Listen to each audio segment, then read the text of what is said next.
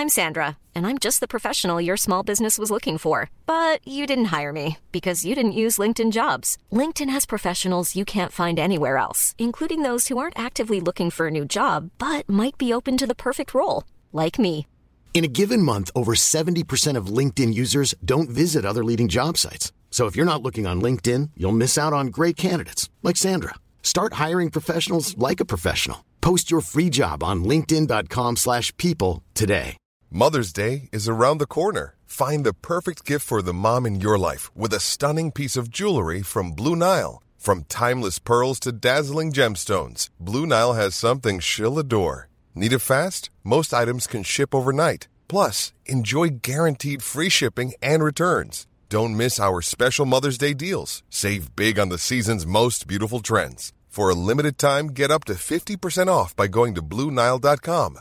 That's BlueNile.com. Hey, it's Danny Pellegrino from Everything Iconic. Ready to upgrade your style game without blowing your budget? Check out Quince. They've got all the good stuff shirts and polos, activewear, and fine leather goods, all at 50 to 80% less than other high end brands. And the best part? They're all about safe, ethical, and responsible manufacturing. Get that luxury vibe without the luxury price tag. Hit up quince.com slash upgrade for free shipping and 365 day returns on your next order. That's quince.com slash upgrade. Velkommen til eh, 80 Det er Øysteins eh, dag i dag, og i tillegg til Øystein så er Frode her. Hei, jeg heter Frode. Ja, og jeg er her. Hallo, jeg heter Kristoffer. Og så selvfølgelig Øystein. Øystein god dag. Øystein, hvor mange prosent Frode og hvor mange prosent meg må bort for at dette programmet skal være 80% deg? Ti og ti? 10% må bort? Nei, å nei! Å, jeg feiler allerede. 90 tenker du da, ikke sant? At Eh, 90% meg og 90% Frode må Nei, bort? ni, ja. ja 90. 90 av hver av oss for at det skal være 80 av her? Mm, en bitte liten Kristoffer og en bitte liten Frode. En, en ti kilo tung Kristoffer sitter i stolen her Mm. med pipestemme. Ja. Nei, altså, det som er gøy nå, nå kaster vi ut det. og Jeg, jeg kan tenke meg at vi sikkert av en eller annen merkelig grunn allikevel har tatt feil. Ja. Hvis vi nå allerede er en tredjedel hver, hvor mye må vi ta bort for at det skal være åtte tiendedeler? deler Jeg jeg orker ikke. Skal vi bare begynne, eller? Ja, det, det er tidlig nok, altså. Oi, jeg har en kaffe. Klokka går. Det er din dag, Øystein. Hva har Sofie Elise og Elon Musk felles? Har det noe med plastikk eh, å gjøre? Silikon. Altså silikon og Silicon Valley. Er det noe der? Har det vært stein hos Joe Rogan? Eh, det de har til felles, begge to, er at de er vegetarianere. Er det det? Nei, jeg vet ikke. Jeg bare kommer med bombastiske påstander. Ja, ja. Det er et veldig åpent spørsmål. Det er ikke sånn at jeg, Jeg så det var noen her som hevdet at eh, gladiatorene var vegetarianere. Ja. Eh, Ja. Oh, oh, er dette allmennkjent? Tror det. Oi, dette var ikke allmennkjent for meg å få høre. Jeg bare, dette har jeg bare plukka opp i en bisetning. Jeg også bare plukker opp i Vet du, det er tre stykker som har løs, en løs referanse i bakhodet til uh, Men det var mye bønner og sånt, liksom. De trengte å få mye spekk, fordi å ha spekk er det beste forsvaret mot sverd. Å ja. Eh, Så de måtte proppe seg med bønner og litt sånn proteinrike Ja, men hvorfor gikk de ikke for kjøttet da? Ja, det er et godt spørsmål. Kjøtt og honning, liksom?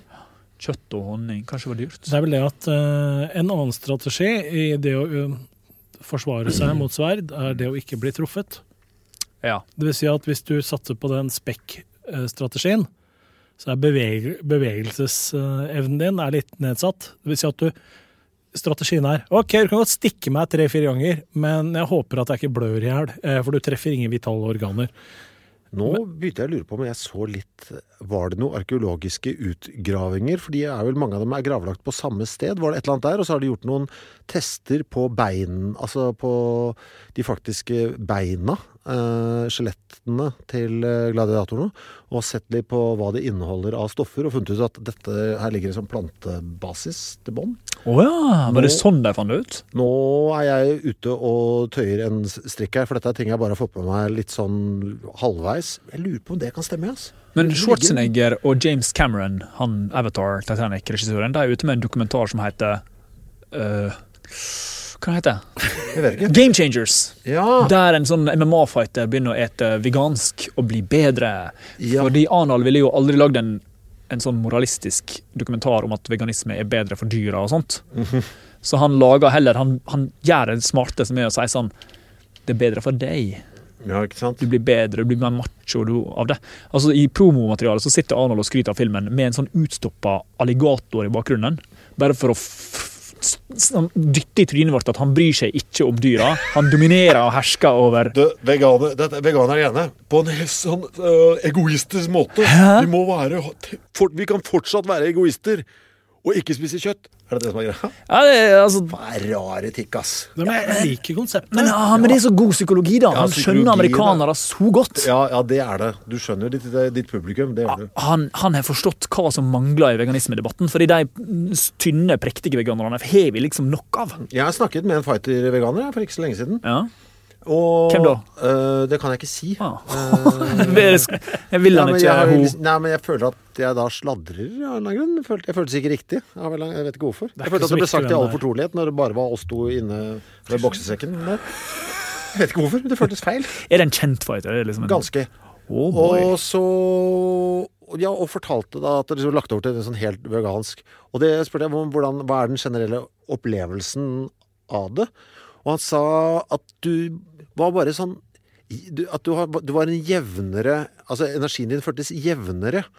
Mer altså, for nå hvis du spiste sånn som jeg spiser, da, eh, så liksom wow, Du er litt pigg, og så får du liksom wow, detter du litt ned, og så er du stappmett, og så er du slapp. Så, men nei, det er en jevnere dur, da. Så det føltes litt mer sånn Etter hvert sånn opplevelse av bare generelt lettere. At ting var litt sånn lettere på alle mulige måter. Du får ikke så mye svingninger, da. Men er dette her en, eh, en For jeg kjenner en fighter som er sånn litt liten og eksplosiv, og han sier at han ikke kan være vegansk fordi at han er så eksplosiv i stilen. Mm. At det er vanskelig. Det var middleweight, tenker jeg. Er han her en veldig Hun her, han her, hen. Mm. Er det her en veldig eksplosiv type fighter, eller en som er litt sånn seig og utholdende? Aldri, jeg, jeg har ikke sett noen særlige kamper, så jeg vet ikke. Jeg er okay. usikker. Ja.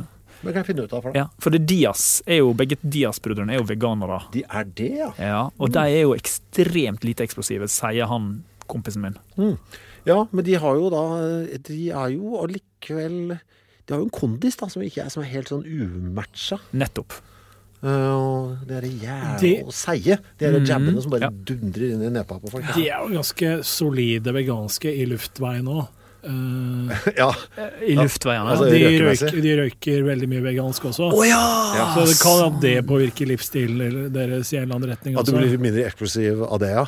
Ja, du, du er ikke et fyrverkeri når du kommer ut med et øyelokk av liksom å, ja. Blir ikke du dopingtatt hvis du eh, De har blitt tatt i I hvert fall én av de har Ja, blitt tatt begge, i mange Ja, de har blitt tatt i å ha masse Men det er jo null prestasjonsfremmende å drive og hasje. Jeg veit. Men vi, du snakket om eksplosivitet, og jeg tror den store mengden hasj i, i Brødrene Dias kanskje kan redusere den eksplosiviteten deres litt. Okay. Vi må vel, men, men altså, ikke, vi må ikke, vel si marihuana her. men, må, må vi det? Det er vel det de er mest ivrige på.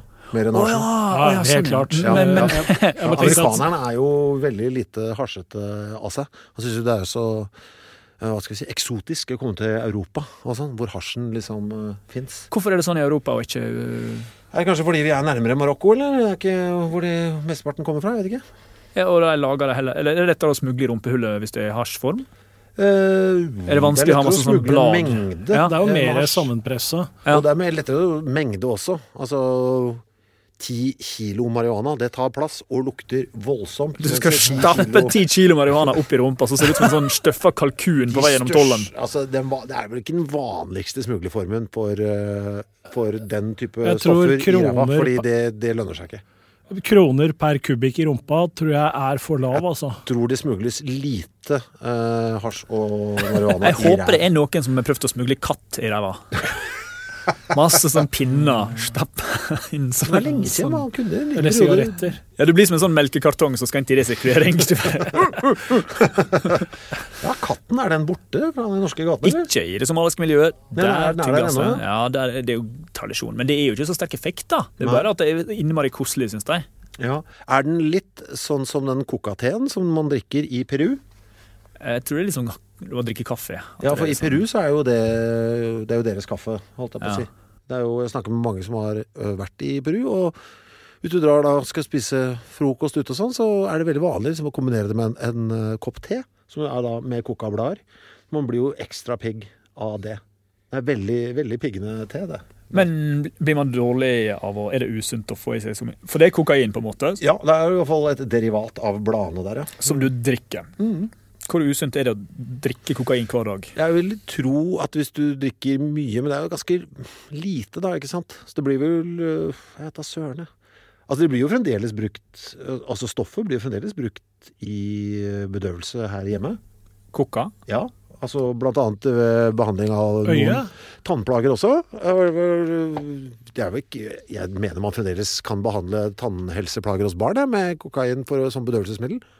Men det er mulig, er xylokain av trukket ut av det på et annet vis? Ja, eh, når det gjelder bedøvelse for tenner, så tror jeg du, du har jo The Eels har en låt som heter Novacaine for the Soul, eller et eller annet sånt. Ja, Og Nova, Novocaine var i hvert fall det stoffet de brukte som tannlegebedøvelse eh, i USA, tror jeg. Jeg tror det er noe, litt av det samme i Norge. ja. Er alle einene det samme? Altså Novacaine, Xylocaine, Det vet jeg ikke. Er det altså einene? Er det, kommer det fra samme dritt? Men jeg spurte tannlegen min Ja. hva er egentlig bedøvelsen. Mm. Uh, og det svaret jeg fikk, overraska meg ganske mye. Uh, for det hovedsakelig er det adrenalin. Ja. Uh, sprøyter inn adrenalin i, i, i på en måte tannkjøttet. Og det som får tannkjøttet til å hovne opp, det er et middel som hovner opp tannkjøttet med vilje for å blokkere blodflowen gjennom, sånn at adrenalinen blir værende i det området hvor du har tenkt å be, be, bedøve.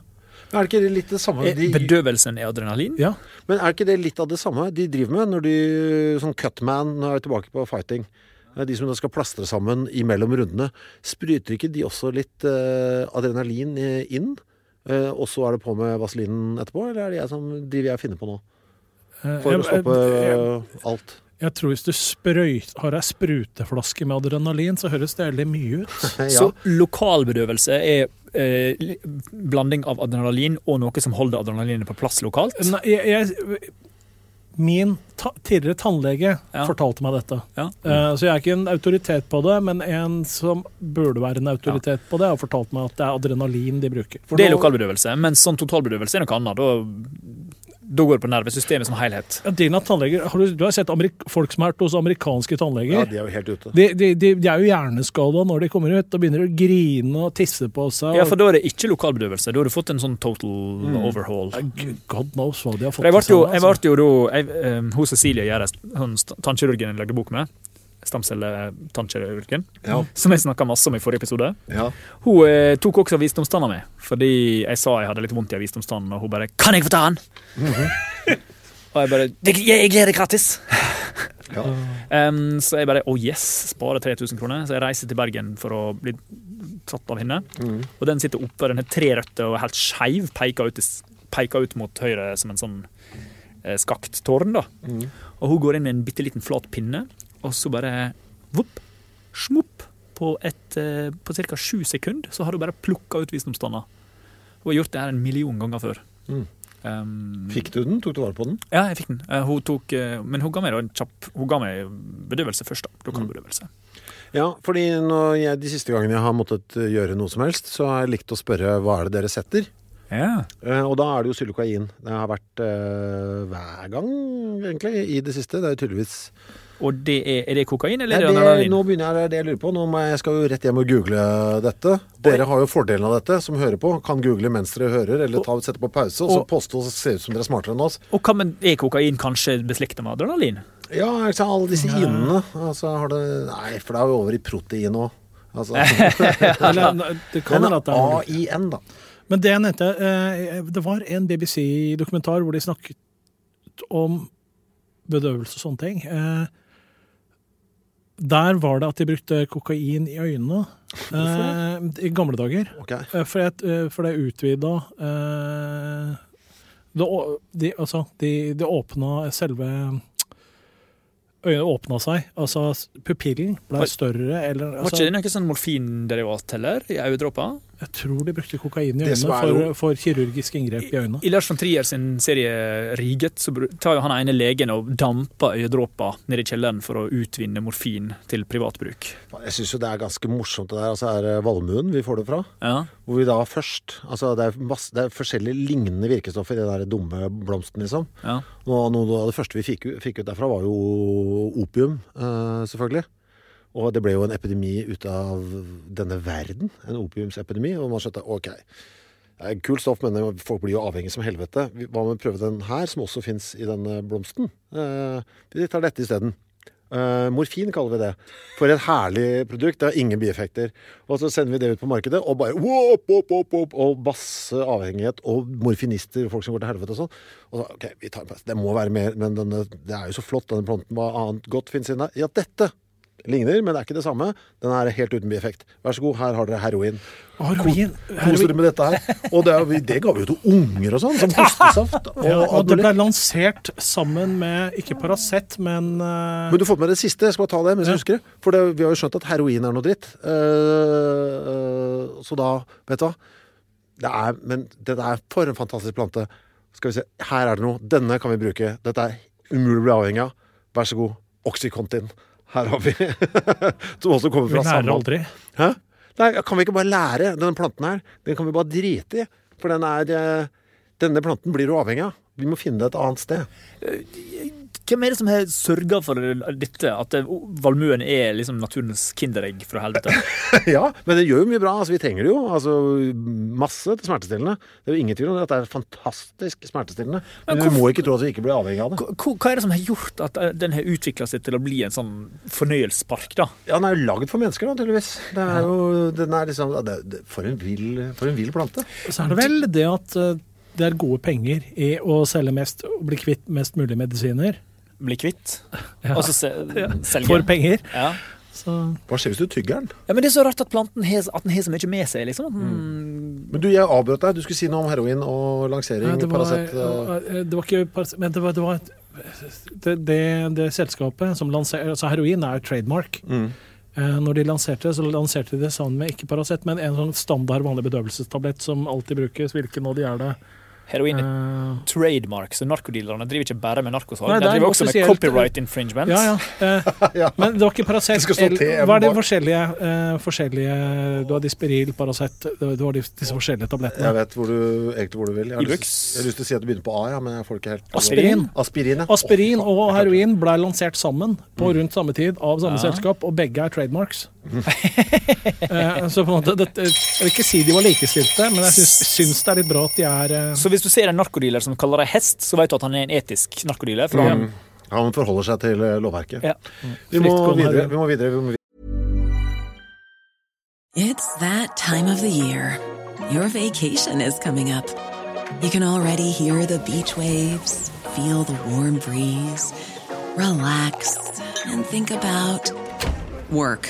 You really, really want it all to work out while you're away. Monday.com gives you and the team that peace of mind. When all work is on one platform and everyone's in sync, things just flow wherever you are. Tap the banner to go to Monday.com. Planning for your next trip? Elevate your travel style with Quince. Quince has all the jet setting essentials you'll want for your next getaway, like European linen, premium luggage options, buttery soft Italian leather bags, and so much more. And it's all priced at 50 to 80% less than similar brands. Plus, Quince only works with factories that use safe and ethical manufacturing practices. Pack your bags with high-quality essentials you'll be wearing for vacations to come with Quince. Go to quince.com slash trip for free shipping and 365-day returns. Millions of people have lost weight with personalized plans from Noom, like Evan, who can't stand salads and still lost 50 pounds. Salads, generally, for most people, are the easy button, right? For me, that wasn't an option. I never really was a salad guy. That's just not who I am. But Noom worked for me. Get your personalized plan today at Noom.com. Real Noom user compensated to provide their story. In four weeks, the typical Noom user can expect to lose one to two pounds per week. Individual results may vary. Hey, Dave. Yeah, Randy. Since we founded Bombus, we've always said our socks, underwear, and t shirts are super soft. Any new ideas? Maybe sublimely soft. Or disgustingly cozy? Wait, what? I got it. Bombas. Absurdly comfortable essentials for yourself And for those facing homelessness. because one purchased equals one donated. Wow, did we just write an ad? Yes. Bombas. Big comfort for everyone. Go to bombas.com slash ACAST and use code ACAST for 20% off your first purchase. Imagine the softest sheets you've ever felt. Now imagine them getting even softer over time. That's what you'll feel with Bowl and Branch's organic cotton sheets. In a recent customer survey, 96% replied that Bowl and Branch sheets get softer with every wash. Start getting your best night's sleep in these sheets that get softer and softer for years to come. Try their sheets with a 30-night guarantee. Plus, get 15% off your first order at bowlandbranch.com. Code BUTTERY. Exclusions apply. See site for details. Eh, jeg starter klokka igjen, hvis du finner fram et bilde, Øystein. Ja! oh, Da må jeg mobilen min. Du må hente mobilen din. Da tar jeg en pause. Jeg gidder ikke sette på klokka. Jeg liker at du glemte det. Jeg syns jeg var søtt. Eh, Kanskje jeg må straffe deg med å sette i gang klokka nå likevel. Jeg gjør det. Jeg gjør det. Jeg setter starten nå. Nå. Mm. Nå er det i gang. 14.58 er det igjen. 57. 56. Hold det. Fy faen, du har brukt ti sekunder allerede snart. Vi kommer sannsynligvis til å irritere Der. lytterne. For det de, da stopper vi midt i en setning, og så er det sånn Takk for Det, det. det hadde dere rukket hvis ikke Så hater de Øystein. Øystein hadde glemt telefonen sin. Uh, jeg må si det igjen, hvis jeg surra litt med detaljene. Så dette er nok en gang eh, dette, de faktaene jeg hadde på forrige segment her, om uh, valmuen og sånn. Det er igjen henta fra denne Pandoras Lab, som jeg tror jeg har nevnt 100 ganger. På. Ja, vi har nevnt masse fra den, men det er eh, Her kommer det bilde, ja. Jeg er spent. Oi, helvete. Eh, det er jo da masse menn. 1, 2, 3, 4, 5, 6, 7 menn eh, eh, uten klær på, som alle har noe foran eh, pekken. Eh, hva er det de har foran der, da? Jeg klarer ikke å se. Er det en stråhatt, eller er det en hjelm, eller hva søren er det? Og de ser ut som de er i militæret. Vet du hva, jeg har litt sånn vond vibb på det, jeg nå. På det bildet. For jeg ser Hva tenker du når du ser det, Frode?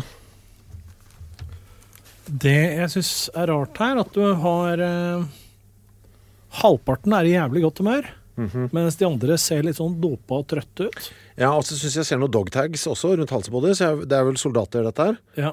Eh, og min eh, Hadde ikke vært for fotokvaliteten, som jeg syns det så ut som var tatt på 80-tallet, så hadde jeg tenkt Og de hattene så litt ut som sånne hatter som Viet Cong eh, kunne hatt. I hvert fall hvis jeg hadde sett på Platoon og sånne filmer.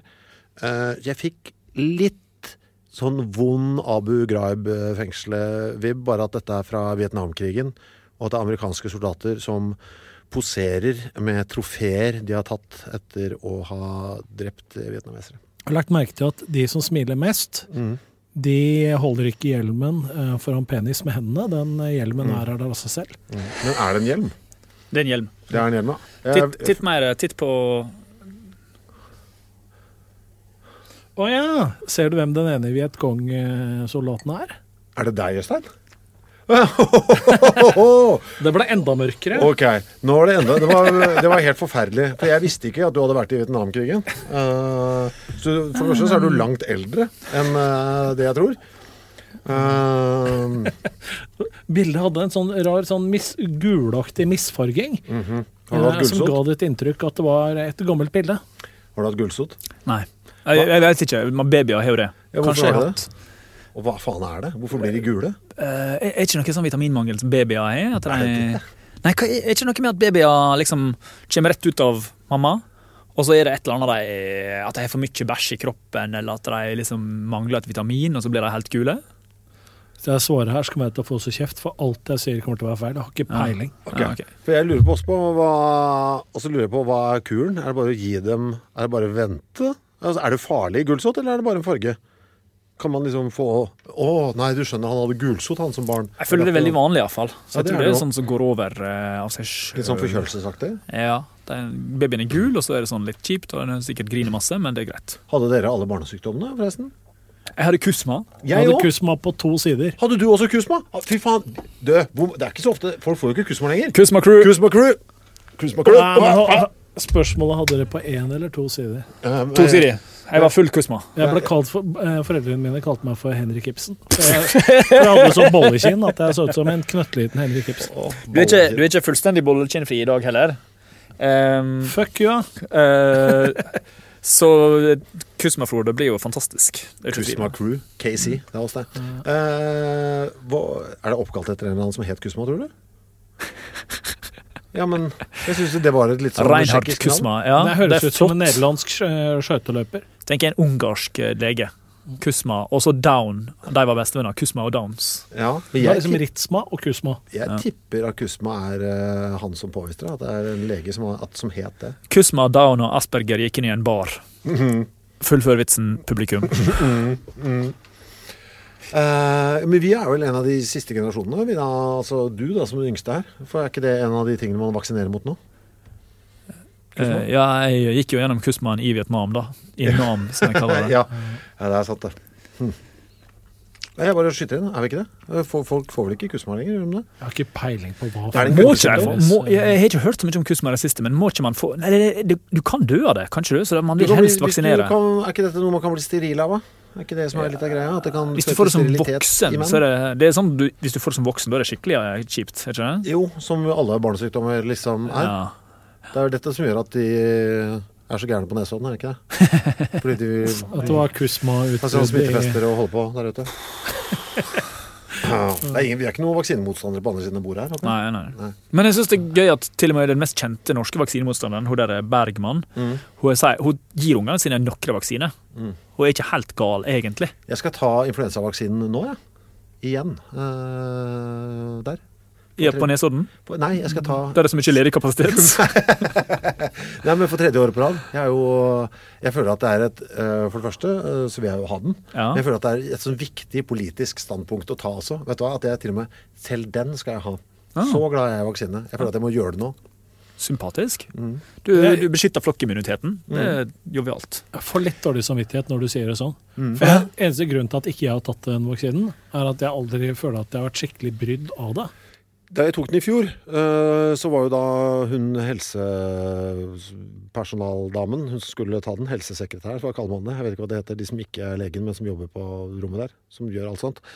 Eh, Hun var jo mye yngre enn meg, og jeg spurte om eh, For jeg følte jo at jeg er jo ikke, jeg er jo ikke 50 ennå, og det er litt sånn tidlig å være på Det er noen pensjonister skal gjøre for å være føre var, føler jeg. Litt.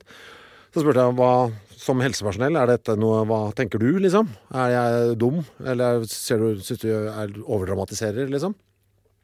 Og da fortalte hun hun hadde ikke tatt den året før, øh, og hadde fått influensa.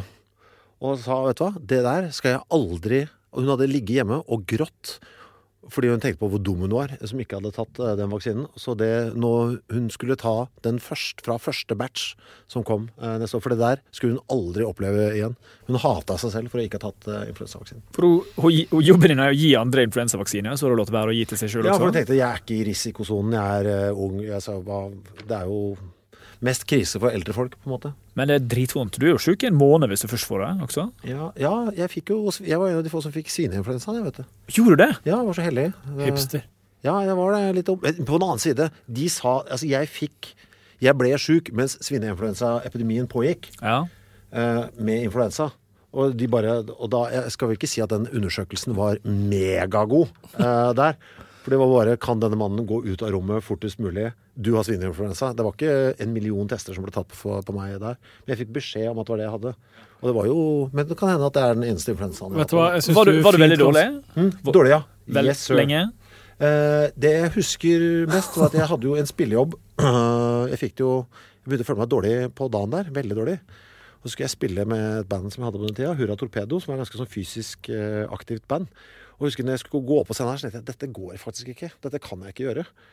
Og etter konserten her så kollapset jeg jo bare. Da var jeg jo helt eh, altså, Men det hadde jeg altså vondt eh, Jeg husker mest at det var Jeg ble gammel.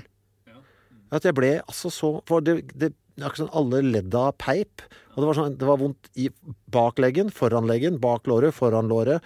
Altså det var vondt i alle bit. Alt som hadde muskler. Og fingrene var sånn stive, og det var sånn Jeg ble 90, fikk meg en sånn oldies-ut. Etter konserten. Men mens det Nei, altså, det, det, dette varte i uh, uke pluss pluss ja.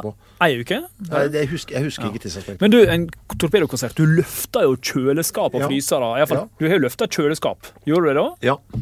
Mens du hadde svineinfluensa? Ja. Saftig. ja det ble, man ble ikke noe bra av det, altså. Og det der digre metallhjulet som ja, du ja, ja, ja, ja, ja, ja, ja. Man holdt jo holdt noe på. Men Merker du det når du holdt på, eller var det først etterpå, når adrenalinet forsvant? At du ble, ja, jeg var, jeg, akkurat mens man holdt på der, så var man bare Da er man så sliten likevel. At jeg Ja. tenkte jeg klarte ikke å skille det og sånn som man pleier å være sliten. Det var bare, alt var bare en tåke. Og feber, da, selvfølgelig. Ja ja. Var det, var den siste Hurra-konserten? Nei, nei, nei. nei da. Vi dro det på igjen. Hva for en, hva for en var det?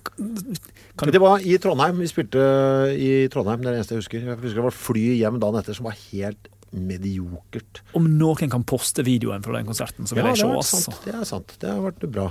Det er jo lett å se når svineinfluensaen var. Det var vel bare én sesong her, var det ikke? Ja. Var det fordi den kom fra gris?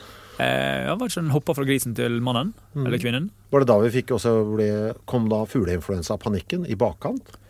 Nå ser vi hva som skjedde fra gris. Var det året etter, eller? Jeg vet ikke. Vi husker jo det var jo en sånn stor frykt. Fugleinfluensa. Men den satte seg vel aldri, gjorde? Det var rundt den samme tiden. Men hva for en av vaks- vaksinene var det som var litt rusha? Som faktisk var litt eh, sånn Det var eh, svine, var det ikke det? Vaksiner var litt ugjennomtenkt og litt for kjapt laga. Ja. Versjon 1.0 var fremdeles i beta. Ja, for den, den ga litt legitimitet til vaksineskepsisfolka. Ja, for fordi den faktisk var litt sånn wonk- wonkers. da. Ja.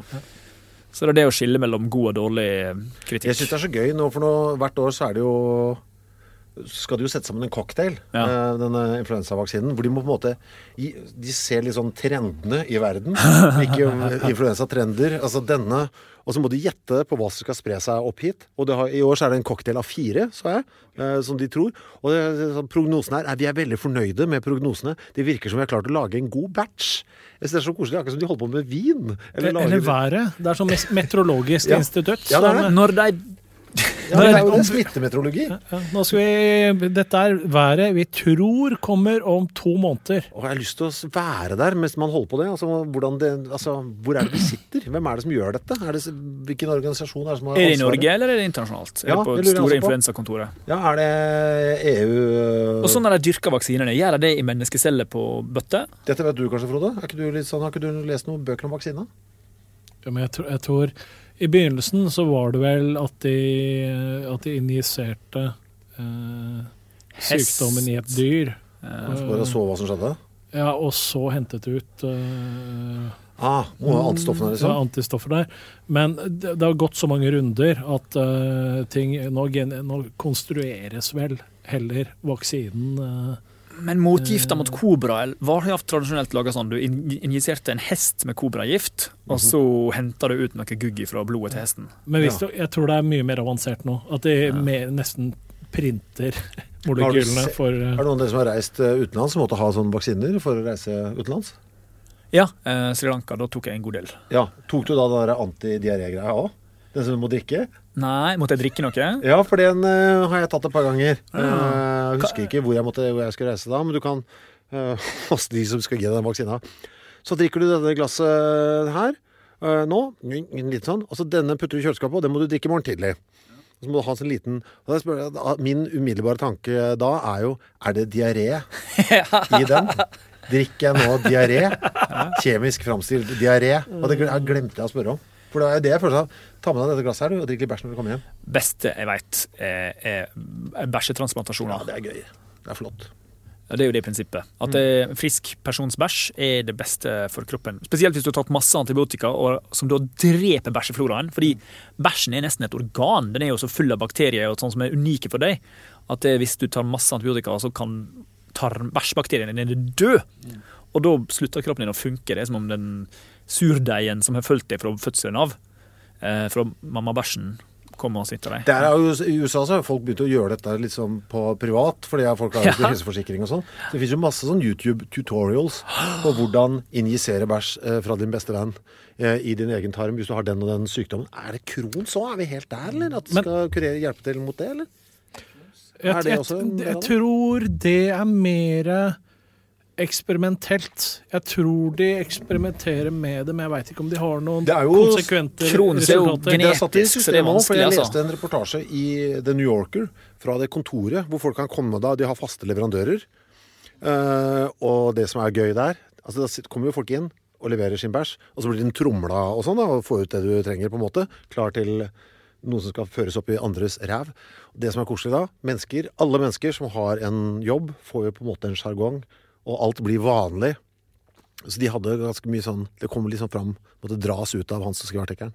Med sånne søte eh, kallenavn på de som leverte. Det var Mr. Big Delivery og Dr. Brown og så. Men vi må huske hvem som eh, En av de store pionerene innen overføringstransplantasjon. avføringstransplantasjon. Mm. Eh, en norsk professor Berstad. Ja, det må du ikke glemme. Eh, Nei. ja, ja, ja, og den første sample-avføringen eh, satt han i Jeg tror han satt med Var det i en termos eller, eller noen reagensrør? Han satt med dette i fanget på vei til Sverige for å teste dette. Og, og de- har fremdeles samplet fra fru Berstad sin originalprøve. Men er det her en slags callback til episode 1 av 80% der vi snakker om hvordan folk med et mor som heter Åse, flytter inn i Åses gate?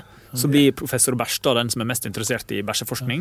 Han ble ø, ø, beskrevet av en venn av meg som, som jobber med avføring og transplantasjon, Ja. eh, som en maverick inn- innen, eh, innen denne bransjen her. At han gikk, han var en rebell, han gikk egne veier og, og på en måte gjorde ting bak forskningsbransjen sin rygg. Og, Oi, ferdig. Han er en slags bæsjens mengele. nei, han er kanskje mer en uh, bæsjens Errol Flynn. Eller brø brødrene Wright. Så det første flyet. Ok, vi må videre. Vet du hva vi slår meg nå? Uh, takk for bildet. Uh, det forstår meg at vet du hva vi kan egentlig gjøre? Vi kan begynne å resirkulere bilder vi har tatt. For vi, snakker, vi ender aldri opp med å finne ut av hva det, hva det er bilde av. Eh, så kan vi, egentlig, vi kan begynne å ta Vi kan, behøver ikke finne nye bilder, vi. Ok, da skal vi snakke om gjenstand, ting du har tatt med. Jeg ser allerede hva det er. Eh, klokka begynner nå. Nå trenger jeg at, å filme litt. Nå trenger jeg å filme at Frode tar denne flotte puta. Yes, Og nå vet ikke du hvor bra alt henger sammen, Øystein. Og du vet ikke hvor mye vi kan om dette allerede? Å, fy faen. Nå er du For jeg og Frode og jeg, vi har jo et radioprogram, Kvegpels, eh, oppe på Radio Nova på onsdager, eh, hvor dette har vært altså, det, Du har en pute. Den er vel egentlig tenkt for barn. Den er rød med masse små sånne skjell på. Og hvis du drar hardt på de skjella, så kommer det et motiv til syne. I dette tilfellet Nicholas Cage, eller? Er det Nicholas Cage? Øystein? Ja, det er det. Ja. Men uten omriss i ansiktet. Så, ja. så fjeset ser bare et sånn jevn hudfarge. det vel da- Ja, det kan du. Du lager sånne streker nedover uh, nå. Nå har vi Nicolas Cage i fengsel. Nå er han i buret. Og Ja, nå er god. det er overraskende gøy. Altså, gjøre dette er jo et konsept uh, for eh, plagg som uh, spesielt barn og sånn har hatt glede av de senere årene. Det er altså da et Det er sydd på masse paljetter Uh, på stoffet. Når du da drar hånden mot det Vi skal legge ut en video av dette på Facebook-sida vår. Så vil da paljettene snu seg når du drar den ene veien, og det vil komme et annet bilde til syne. Mm -hmm. Det er vel konseptet. Det som er rart her nå, ser du hvilken T-skjorte Frode har på seg? Det er lårhøne. Bandet Lårhøne. bandet lårhøne. punkrock-bandet Lårhøne. De har akkurat Det er ikke den T-skjorta, selvfølgelig. De har akkurat lagd merchandise som er det der du viste der. T-skjorta er helt sort med sorte paljetter. Når du drar hånden over det, så kommer det til syne eh, eh, lårhønemotiv i eh, litt sånn My Little Pony-aktig design. Ja, Det kostet- veldig komisk at du hadde det. Altså, alt hang Ja. sammen nå. Og den var veldig dyr å produsere Ja, De måtte selge for 500 kroner stykket. for å klare å gå i null. Og lagde ti. Ja, men det er jo likevel superstas å ha, da. Ja, Må du prate i mikrofonen nå, Øystein. Hvis vi skal høre deg. du er mer opptatt av å filme enn å snakke med oss, du, da. jeg må slutte med det der. Jeg bare liker det så godt. Ja. Du liker å filme? Ja, Jeg liker å filme. Jeg, er jo, jeg har gått filmskole. Har du det? Visste Ja, ikke. Og militæret. Det glemte vi å snakke om. Men du, er det, det det som er på, er det paljetter det heter? Det heter sequins på eh, det engelske språk, men eh, norsk eh, er det ikke paljetter. Sequins? Ikke det? Ja, S-E-Q-U-I-N? sequins. Hva- Det må jo da være utledet av det samme ordet som sequitur. Hva, hva kan det bety? Hva, hva, hva, var det for et ord? Sekretær. Sekvitør? Å ja, Sa du sekvitron? Er det kjører, hva er det for noe? Jeg vet ikke, det høres ut som et Som i fremkomstmiddel. non- non-sekvitur, altså Ja. ting som ikke henger sammen. For Ja. å hoppe, hoppe uten overgang. Ja, det må jo være utledet fra det samme ordet. På en Jeg ser for meg at begynnelsen av ordet sekk eh, er jo som i sekvens. Ja. Og det er jo på en måte en serie med fiskeskjell. Ja, det er jo på en måte binært å vise enten ene sida eller andre sida. Så det er jo Ah, det er sant. Eh, Det er jo veldig sånn valg... Jeg fikk veldig lyst til å lage sånn pute Det er en binær, et binært eh, T-skjortemotiv. Å, fy faen. Alle som vil kjøpe 80% pute, 500 kroner stykket, kan legge inn bestillinger på Facebook-sida. Så lager vi Har du lagd den, fått den lagd, spesiallagd? Eh, Nei, den var på internett. Sånn, Kjøpte du den? selger Ja, jeg, kjøp, jeg så en gif av den her eh, cage-puta, og så tenkte jeg den skal, sånn må jeg ha. Men jeg føler at er dette eh, Nicolas Cage har vi snakket om her før, ikke sant? ja. Har vi det? Mandy. det sånn. Nei, men hvor mye penger han altså han, når han Nei, vi har ikke gått i dybde på skatt- ko-ko-fyren er. Ja, når han kom i skattetrøbbel fordi det viste han hadde skrevet av to kobraer som vaktbikkjer, si. Og det er ikke legitimt? Nei, det var visst ikke det. Det fikk han, vet du hva. Det her, eh, det er ikke greit, uh, Cage. Det, de kjøper ikke dette at disse to kobraene er eh, vaktdyrene dine. Så svarte han 'kom og prøv'. Men hadde han også brukt brent litt for mye penger på et dinosaurskjelett òg, eller? Det og tegneserier. Ja, Han hadde tegneserier, sånne førsteutgaven av Superman sånn, Supermann ja, eh, i mint condition. Eh, Prøvde han å skrive det som research til Supermann-rolla, som han ikke fikk? Han, når han hadde så dårlig økonomisk styring for han, Det var en periode han tjente uhyre mye penger. Så han hadde veldig dårlig økonomisk styring og veldig sånn impulsbasert eh, kjøp. Så, han skal ha for det, da. Det, var- han de datt liksom ikke ned i eh, narkotika- og prostituerte-hølet. Der. Det, altså, det var jo snakk om å kjøpe Supermann-blader og Kobra og sånn. Han var jo Han ble jo et barn. Det var det ble. Og det var etter dette så kom jo alle de, rev, de mest ræva filmene hans. For han var jo broke, så han måtte bare takke ja til alt som var godt betalt. han glemte bi den biten hvor du betaler skatt. Eh, Ja. I tillegg barn. til ja. Men han ga også eh, ganske mye Vi følger i hvert fall den informasjonsbiten jeg så. Så ga han ganske mye penger eh, til veldedige organisasjoner uten å si ifra om det. Ja, uten å trekke det på skatten også. ja. Eh, så han, han, jeg tror han egentlig var bare en sånn godlynt surrekopp som hadde altfor mye entusiasme og penger. Ja, det henger sammen. Jeg så et fantastisk intervju med han om skuespillerstilen hans. Ja. Som, jeg har jo aldri mislikt skuespillet til Cage, selv om det er veldig mange som bare syns han overspiller. og sånt. Men FaceOff er jo noe av det beste som fins. Ja, og bra manus. Ja, kjempebra manus. Jeg så det om igjen, og strukturen på det, Ja, Mm. og, og hvordan det klikka i hop, liksom, bitene. Men jeg er helt enig. Han, John Woo lagde jo samtidig en film med Dolph Lundgren som heter et eller annet Whiteout. Som handler om en, en actionhelt som har én svakhet, og det er at han ikke tåler fargen hvitt. Og dessverre så foregår sluttfighten i en sånn malingsfabrikk eller melkefabrikk eller laken. Den er så ræva, og den er lagd sånn cirka nøyaktig samtidig Ja. som FaceOff, som er et totalt feilfritt mesterverk. John Woo er bare helt Han er litt sånn helt uforutsigbar på Ja, for FaceOff, den eh, tåler, eh, den tåler et par runder, ass. Ja, den er solid. Men, men ja, Cage sin spillestil, da. Han var inspirert av annet 30-talls eh, sånn eh, tysk ekspresjonismefilm. Yes. Så han snakka spesifikt om sånn akkurat et klipp fra en eller annen 30-tallsfilm som han som han var inspirert av til ei spesifikk tolkning. Altså, jeg likte den handa, så han holdt handa på den måten, så ville jeg ha den med i filmen. Så det var en referanse. Og så var han inspirert av malerier til Edvard Munch. Ok. Så det er jo, Det er jo, jeg syns det er rart å få det over i film og skuespilleri. Ja, flott. Ja, alle, men altså, alle andre det- har liksom Sanford Meisner og The Method og sånn. Jo, men det er litt lite annet. Altså, hvordan kan du være inspirert av Altså, det er statiske bilder av folk hvor det er ofte vanskelig å se ansiktene veldig tydelig. Hvordan, kan du, er han, hvordan får han det over i levende bilder? Ja, ikke sant? Skal han være litt kritisk? Ja. Så han er ikke den som du husker på Han nevnes ikke først når det gjelder bredde. Nei. Han er relativt eh, lett å kaste. Altså, altså, jeg, apropos å, Sorry, nå skal Ja. jeg over på noe helt annet. Her. Ja. Ikke helt, men eh, apropos sånn skuespillere og stil. Altså, jeg så jo Rebel Without a Cause her igjen eh, for ikke så lenge siden. Eh, Ja. James Dean. Ja. Er en av tre filmer han rakk å gjøre, eller hvor mange var det han rakk? To? ja. Tre? East of Eden, og så var det Jo, også en til, ja. Ja. Da ble vi tre, da. Menn og mus? Nei. Nei, faen. eh, Giganten, er det? Ja, Nei, samme det. I hvert fall. eh, to ting med den filmen. Eh, For det første, veldig fine farger. Ekstremt uh, oh, ja, det var den fasen der fargene var så fine? Ja. Helt sinns... Altså, rødfargen der er helt vilt uh, digg uh, å se på. Ja, ble gæren av det. Men der ser du jo at han spiller jo helt annerledes enn alle andre på den tiden. Altså han driver, med noe, han driver med noe Det er en annen idrett han bedriver der. Så det er ikke så ofte jeg ser sånn Å ja, faktisk, her er det faktisk Det føltes litt som et sånn veiskille. Han har noe sånn kroppsspråk som er Det er blant annet en hvor han har henda i lomma, som er vel litt, nesten litt sånn tabu for skuespillere på den tida. Og driver helt tydelig er veldig sånn method actete. Henda i lomma driver og lener seg bakover på et bilpanser mens han driver og ser litt plaga ut i trynet. Altså, han gjør så mye rare, uforutsigbare ting, sånn kroppslig der. hvor jeg tenkte ja, vet du hva, du var faktisk eh, mer enn bare det trynet, da, og en tidlig død. Jeg liker godt, ja, jeg liker godt det der med, med å, hva er godt skuespill, og hvorfor er noe bra skuespill. ja, for det var det sånn, ja, dette var litt Jeg tror han var litt nærmere på Ja, sånn er de faktisk nå. Sånn, ja, han, han, oppfant litt, eller han var med å utvikle det som er i dag? Method. Ja, jeg føler at han er liksom brobygger mellom to perioder i skuespilleri, da. Jeg har egentlig ikke hatt noe forhold til han før, så så jeg den. Bare dæven, ja. Det skilte seg litt ut der, faktisk. Mumla han mer enn de andre, var han mindre Ja.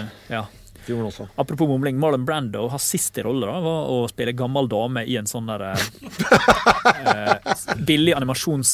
Sånn drittdårlig CGI-animasjonsfilm som kom altfor tidlig i computergrafikkens eh, karriere. Spille gammel dame? Ja, fordi han, han ble kontakta. Sånn, du, Marlon Brando, vi har en sånn animasjonsfilm her, og sånt, og så har vi en sånn mektig mafiaboss. Så vi vil at du skal spille mafiaboss, og Brando bare sånn Få se på manuset. Og så ser, De ville jo ha gudfaren, ikke sant? Ja. Og Brando var jo helt uinteressert i gudfaren. Han har gjort gudfaren. Han ville ha en gammel dame. Og visstnok så var han så lykkelig da med den der Han, han insisterte på under dubbinga eh, stå i studio med mikrofoner og sånt. Insisterte han på å være utkledd som gammel dame. oh, og var så glad! Ja. Hvor gammel er han på dette tidspunktet? Ja, Han dør jo rett etterpå, da. Ja. Men han var lykkelig til det siste. Ja. Har, du, uh, har, du, sett Hearts of Darkness? Ja. Dokumentar om det, eller? Eh, dokumentaren om, om uh, Apokalypse Now. Nei. Den er, den er verdt altså. å se hvis man ikke har sett den, men der er det De, de, de har jo sammenbrudd på sammenbrudd. De er jo delvis i en krigssone. eh, når de tar opp dette her. Og du har, du har liksom Martin Sheen på bursdagen sin som begynner å grine og knuser et speil og sitter og blør og griner.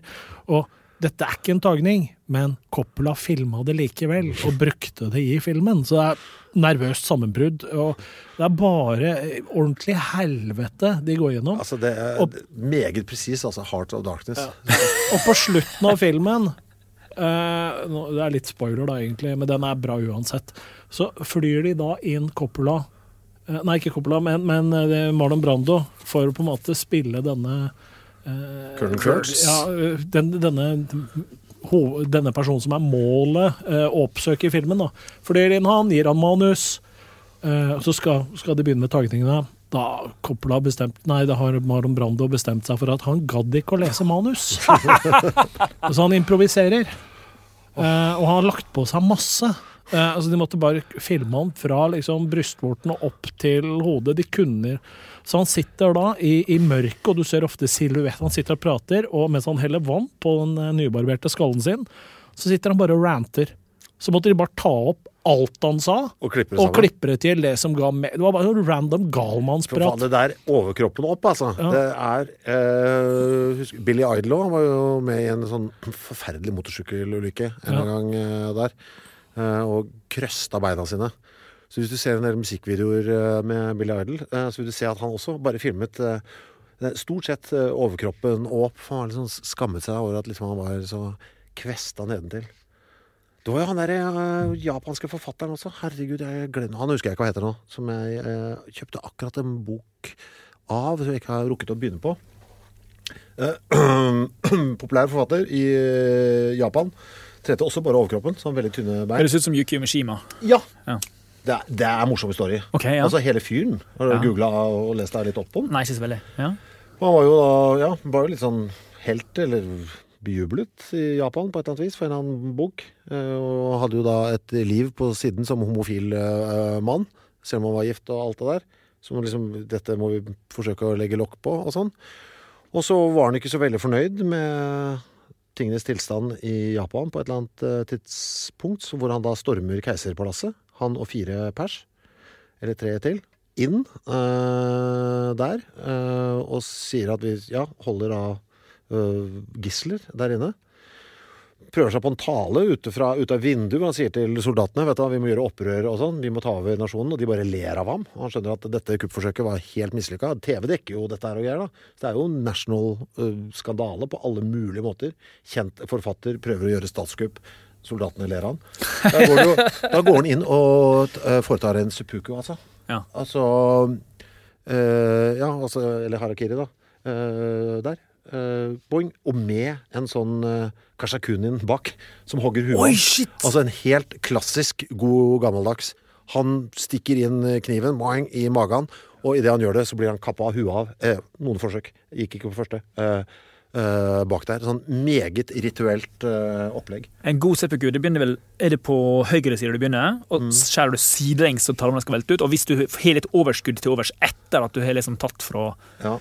fra høyre til venstre, så svinger du sverdet, og så tar du det opp som en speilvendt L, sånn at du kløyver hjertet. Mm. Jeg vet ikke om det er sånn det er, eller om det er andre veien. Det blir jo mindre og mindre av det eh, etter hvert der. Fordi, da har jo han kashakunien som skal stå bak og hogge hodet ditt. ikke Ja, for i sekundet man skjønner at du ikke klarer å skjære mer, så skal kanskje Kogi Kaishakunin choppe av deg hodet, så du slipper å lide. Og lide, ja. Ja, Men dette blir jo mer og mer, så vidt jeg har skjønt, formalisert. i den her. Så etter hvert kunne du bare stikke den inn, så blir du hogga av hua. Ja, Og så etter hvert kunne du også bare løfte kniven. ja. At det ble mer mer rituelt. Så det var bare halshogginga i seg sjøl som etter hvert Men hva er poenget med å ta vekk eh, liksom Hva er poenget med å effektivisere seppuku? Ja, det var jo da for at det etter hvert ble bare mer et sånt æresritual. da. De tok bort eh, du- altså Til slutt så tror jeg du nesten bare kunne legge kniven på skammelen foran deg, og så bare boink. Så, tuff, så var det mer barmhjertig, da. Vi rent, ser at du har tenkt å gjøre det. Vi hogger hodet av deg. Rent juridisk, Ja. eh, hvor står den personen som hjelper til her? Uh, så, og om sånn dette skjedde i. Skandinavia, så Ja. føler jeg at du vil Du ville bli straffa. Ja. Men ettersom dette er sånn tradisjonell greie Mhm. i Japan, hvor, hvor skiller du mellom drap ja. og, og på en måte Men her er det jo også masse regler. ikke sant? Han som hogger, skal jo hogge sånn at det henger igjen litt her. Sånn at hodet ditt bare detter ned som en sånn verdig At du Oi. Ja. Kashakunin-eksperter, hvis det er noen Kashakunin i uh, vårt publikum som kanskje har hogd hodet av noen og sluppet unna med det, kan dere si ifra. Gi oss regelverket. Uh, har dere innspill, post det med mm, lenker på Facebook-sida vår. Ja, uten fotos, takk. Ja, ikke noe fotos her. Fy fader, vi var Ja, altså på hva som helst, da. Altså om alt annet vi har snakket om. Jeg husker ikke hva annet vi har snakket om, men uh, gøy var det. Ingen er overraska over at jeg hadde vært i militæret. Det var interessant. Nei da. Nei. What? Produsert av Rubicon.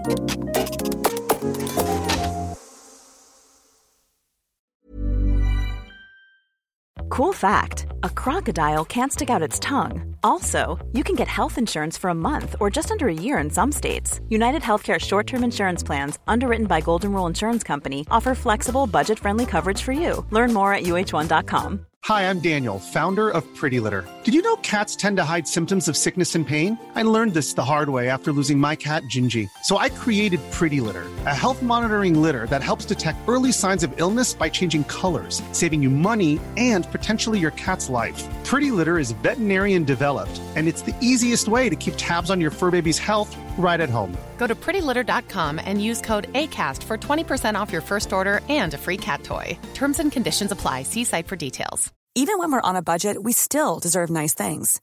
Quince is a place to scoop up stunning high-end goods for 50 to 80% less than similar brands. They have buttery soft cashmere sweaters starting at $50, luxurious Italian leather bags, and so much more. Plus, Quince only works with factories that use safe, ethical, and responsible manufacturing. Get the high-end goods you'll love without the high price tag with Quince. Go to quince.com slash style for free shipping and 365-day returns. Even when we're on a budget, we still deserve nice things. Quince is a place to scoop up stunning high-end goods for 50 to 80% less than similar brands. They have buttery soft cashmere sweaters starting at $50, luxurious Italian leather bags, and so much more. Plus, Quince only works with factories that use safe, ethical, and responsible manufacturing. Get the high-end goods you'll love without the high price tag with Quince. Go to quince.com slash style for free shipping and 365-day returns.